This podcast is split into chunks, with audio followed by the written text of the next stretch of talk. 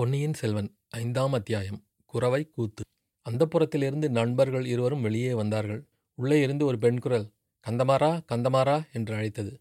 அம்மா என்னை கூப்பிடுகிறாள். இங்கேயே சற்று இரு. இதோ வந்து விடுகிறேன் என்று சொல்லிக்கொண்டு கந்தமாறன் உள்ளே போனான். பெண்களின் குரல்கள் பல சேர்ந்தாற்போல் அடுத்தடுத்து கேள்விகள் கேட்டதும் கந்தமாறன் தட்டு தடுமாறி மறுமொழி கூறியதும் வந்தியத்தேவன் காதில் விழுந்தது. பின்னர் அந்த பெண்கள் கலகலவென்று சிரித்த ஒலியும் உள்ளே இருந்து வந்தது. தன்னை பற்றித்தான் அவ்விதம் அவர்கள் கேலி செய்து சிரிக்கிறார்களோ என்ற எண்ணம் வந்தியத்தேவனுக்கு வெட்கத்தையும் கோபத்தையும் உண்டாக்கியது. கந்தமாறன் வெளியே வந்ததும் வந்தியத்தேவனின் கையை பிடித்துக்கொண்டு வா எங்கள் மாளிகையை சுற்றி பார்த்து விட்டு வரலாம் என்று சொல்லி இழுத்து கொண்டு போனான். கடம்பூர் மாளிகையின் நிலாமுற்றங்கள் ஆடல் பாடல் அரங்கங்கள் பண்டகசாலைகள் பளிங்கு மண்டபங்கள் மாட கோபுரங்கள் தூபி கலசங்கள் குதிரை லாயங்கள் ஆகியவற்றை வந்தியத்தேவனுக்கு கந்தமாறன் காட்டிக்கொண்டு சென்றான். இடையில் வந்தியத்தேவன் கந்தமாறா என்னை அந்தப்புற வாசலில் நிறுத்தி நீ மறுபடியும் உள்ளே போனபோது அந்தப்புறத்தில் ஒரே சிரிப்பும் குதூகலமாய் இருந்ததே. என்ன விசேஷம்? உன்னுடைய சிநேகிதனை பார்த்ததில் அவர்களுக்கு அவ்வளவு சந்தோஷமா? என்று கேட்டான். உன்னை பார்த்ததில் அவர்களுக்கெல்லாம் சந்தோஷம்தான். உன்னை அம்மாவுக்கும் மற்றவர்களுக்கும் பிடித்திருக்கிறதாம். ஆனால் உன்னை குறித்து அவர்கள் சிரிக்கவில்லை. பின்ன எதற்காக சிரித்தார்களாம்? பழுவேட்டரையர் இருக்கிறார் அல்லவா? அத்தனை வயதுக்கு பிறகு அவர் புதிதாக ஒரு இளம்பெண்ணை கல்யாணம் செய்து கொண்டிருக்கிறார். மூடு பல்லக்கில் வைத்து அவளை இங்கே அழைத்து கொண்டு வந்திருக்கிறார். ஆனால் அந்த புறத்துக்கு அவளை அனுப்பாமல் அவருடைய விடுதியிலேயே அடைத்து பூட்டி வைத்திருக்கிறாராம். அந்த பெண்ணை பலகனி வழியாக எட்டி பார்த்துவிட்டு வந்த ஒரு தாதி பெண் அவள் அழகை வர்ணித்தாளாம். அதை குறித்துத்தான் சிரிப்பு. அவள் சிங்கள பெண்ணோ கலிங்கத்து பெண்ணோ அல்லது சேரநாட்டு பெண்ணோ என்று சர்ச்சை செய்கிறார்கள். பழுவேட்டரையரின் முன்னோர்கள் சேர நாட்டிலிருந்து தமிழகத்துக்கு வந்தவர்கள் என்று உனக்கு தெரியுமல்லவா? கேள்விப்பட்டிருக்கிறேன். ஏன் நீதான் முன்னொரு தடவை சொல்லியிருக்கிறாய்? இருக்கட்டும் கந்தமாரா பழுவேட்டரையர் இந்த மர்ம சுந்தரியான மங்கையை மணந்து எத்தனை காலம் ஆகிறது? மூன்று ஆண்டுகளுக்குள்ளே தான் இருக்கும். மனம் செய்து கொண்டதிலிருந்து அவளை தனியாக சிறிது நேரம் கூட அவர் விட்டு வைப்பதில்லையாம். எங்கே போனாலும் கூட பல்லக்கில் ஆசை நாயகியையும் அழைத்து போகிறார். இதை குறித்து நாடெங்கும் கொஞ்சம் பரிகாச பேச்சு நடந்து வருகிறது. வந்தியத்தேவா ஒரு பிராயத்தை தாண்டியவர்களுக்கு இந்த மாதிரி ஸ்திரீ சபலம் ஏற்பட்டால் எல்லோருக்கும் சிறிது இளக்காரமாகத்தானே இருக்கும். காரணம் அது ஒன்றுமில்லை. உண்மை காரணத்தை நான் சொல்லட்டுமா கந்தமாரா பெண்கள் எப்போதும் சற்று பொறாமை பிடித்தவர்கள். உன் வீட்டு பெண்களைப் பற்றி குறைவாகச் சொல்கிறேன் என்று நினைக்காதே. பெண் உலகமே அப்படித்தான். உன் குடும்பத்து பெண்கள் கருநிறத்த அழகிகள் பழுவேட்டரையரின் ஆசை நாயகியோ செக்கச்செவேல் என்று பொன்னிறமாயிருக்கிறாள் ஆகையால் அவளை இவர்களுக்கு பிடிக்கவில்லை. அது காரணமாக வேறு ஏதேதோ கதை கட்டிச் சொல்கிறார்கள். அடேடே இது என்ன விந்தை? உனக்கு எப்படி அவளுடைய நிறத்தை பற்றி தெரியும்? அவளை நீ பார்த்திருக்கிறாயா? என்ன? எங்கே? எப்படி பார்த்தாய்? பழுவேட்டரையருக்கு மட்டும் இது தெரிந்தால் உன் உயிர் உன்னுடையதல்ல. கந்தமாரா இதற்கெல்லாம் நான் பயந்தவன் அல்ல. அது உனக்கு தெரியும். மேலும் நான் அனுசித்தமான காரியம் எதுவும் செய்யவில்லை. வீரநாராயணபுரத்தில் பழுவேட்டரையரின் பரிவாரங்கள் சாலையோடு சென்றபோது கூட்டத்தோடு கூட்டமாய் நானும் சாலை ஓரமாக ஒதுங்கி நின்று பார்த்து கொண்டிருந்தேன். யானை குதிரை பல்லக்கு பரிவட்டம் எல்லாம் நீங்கள் அனுப்பி வைத்த மரியாதைகளாமே. அது உண்மையா? ஆம் நாங்கள் தான் அனுப்பி வைத்தோம். அதனால் என்ன? அதனால் என்ன? ஒன்றுமில்லை. பழுவேட்டரையருக்கு நீங்கள் அளித்த வரவேற்பு மரியாதைகளையும் எனக்கு அளித்த வரவேற்பையும் ஒப்பிட்டு பார்த்தேன். வேறொன்றுமில்லை. கந்தமாறன் லேசாகச் சிரித்துவிட்டு இறைவதிக்கும் அதிகாரிக்கு செலுத்த வேண்டிய மரியாதையை அவருக்கு செலுத்தினோம். சுத்த வீரனுக்கு அளிக்க வேண்டிய வரவேற்பை உனக்கு அளித்தோம். ஒரு காலத்தில் முருகன் அருளால் நீ இந்த வீட்டுக்கு மருமக பிள்ளையானால் தக்கவாறு மாப்பிள்ளை மரியாதை செய்து வரவேற்போம் என்றான். பிறகு வேறு என்னமோ சொல்ல வந்தாய் அதற்குள் பேச்சு மாறிவிட்டது. ஆம் பழுவேட்டரையருடைய ஆசை நாயகி நல்ல சிவப்பு நிறம் என்று சொன்னாயே அது எப்படி உனக்கு தெரிந்தது? என்றான். கடம்பூர் மாளிகையின் கரிய பெரிய மத்த கஜத்தின் மீது பழுவேட்டரையர் எருமை கடா மீது யமதர்மன் வருவது போல் வந்து கொண்டிருந்தார். என்னுடைய ஞாபகமெல்லாம் அவர் மேலே தான் இருந்தது. ஒரு காலத்தில் அவரைப்போல் நானும் ஆக வேண்டும் என்று மனோராஜ்யம் செய்து கொண்டிருந்தபோது அடுத்தாற்போல் ஒரு மூடு பல்லக்கு வந்தது. மூடு பல்லக்கில் யார் வரக்கூடும் என்று நான் யோசித்துக் கொண்டிருந்த போதே பல்லக்கின் திரையை உள்ளிருந்து ஒரு கை சிரித்து விளக்கியது. விளக்கிய திரை வழியாக ஒரு முகமும் தெரிந்தது. கையும் முகமும் நல்ல பொன்னிறமாயிருந்தன. அவ்வளவுதான் நான் பார்த்ததெல்லாம். நீ இப்போது சொன்னதிலிருந்து அந்த பெண்தான் பழுவேட்டரையரின் ஆசை நாயகி என்று ஊகிக்கிறேன். வந்தியத்தேவா நீ அதிர்ஷ்டக்காரன்.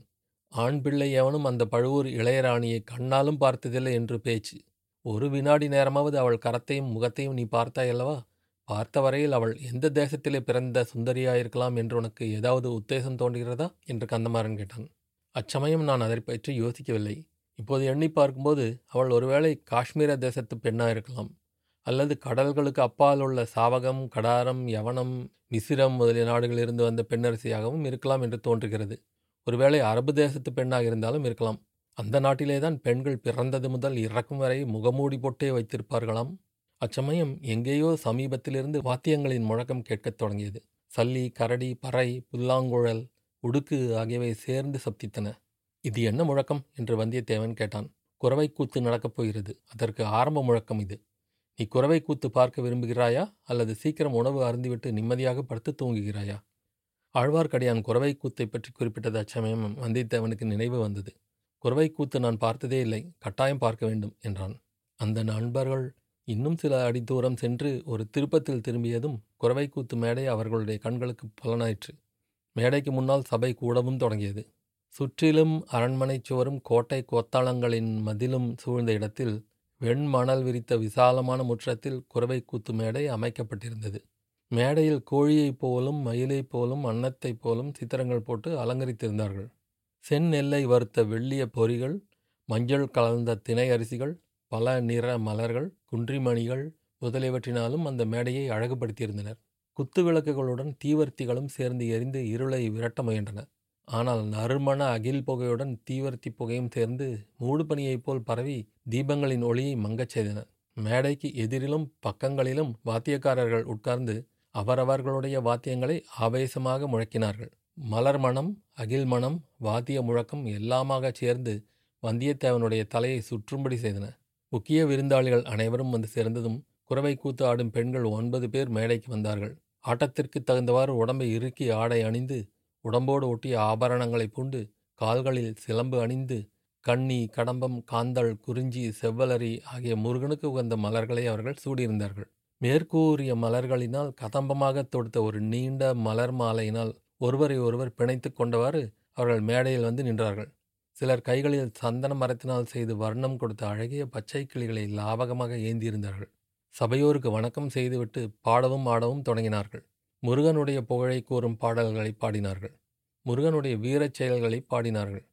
சூரபத்மன் கஜமுகன் முதலிய அசுர கணங்களை கொன்று கடல் நீரை வற்றச் செய்த வெற்றிவேலின் திறத்தை பாடினார்கள். தேவலோகத்து கன்னியர் பலர் முருகனை மணந்து கொள்ள தவங்கிடந்து வருகையில் அந்த சிவகுமாரன் மண்ணுலகத்தில் தமிழகத்துக்கு வந்து காட்டில் திணைப்புணம் காத்து நின்ற மலைக்குறவர் மகளை மணந்து கொண்ட கருணைத்தரத்தை கொண்டாடினார்கள். இத்தகைய பாடலும் ஆடலும் பறை ஒலியும் குழல் ஒலியுமாகச் சேர்ந்து பார்த்திருந்தவர்களெல்லாம் வெறி கொள்ளச் செய்தன. பசியும் பிணியும் பகையும் அழிக மழையும் வளமும் தனமும் பெருக என்ற வாழ்த்துக்களுடன் குறவை குத்து முடிந்தது. பெண்கள் மேடையிலிருந்து இறங்கிச் சென்றார்கள். பின்னர் தேவராளன் தேவராட்டி என்னும் ஆடவனும் பெண்ணும் வேலநாட்டம் ஆடுவதற்காக மேடை மீது வந்து நின்றனர்.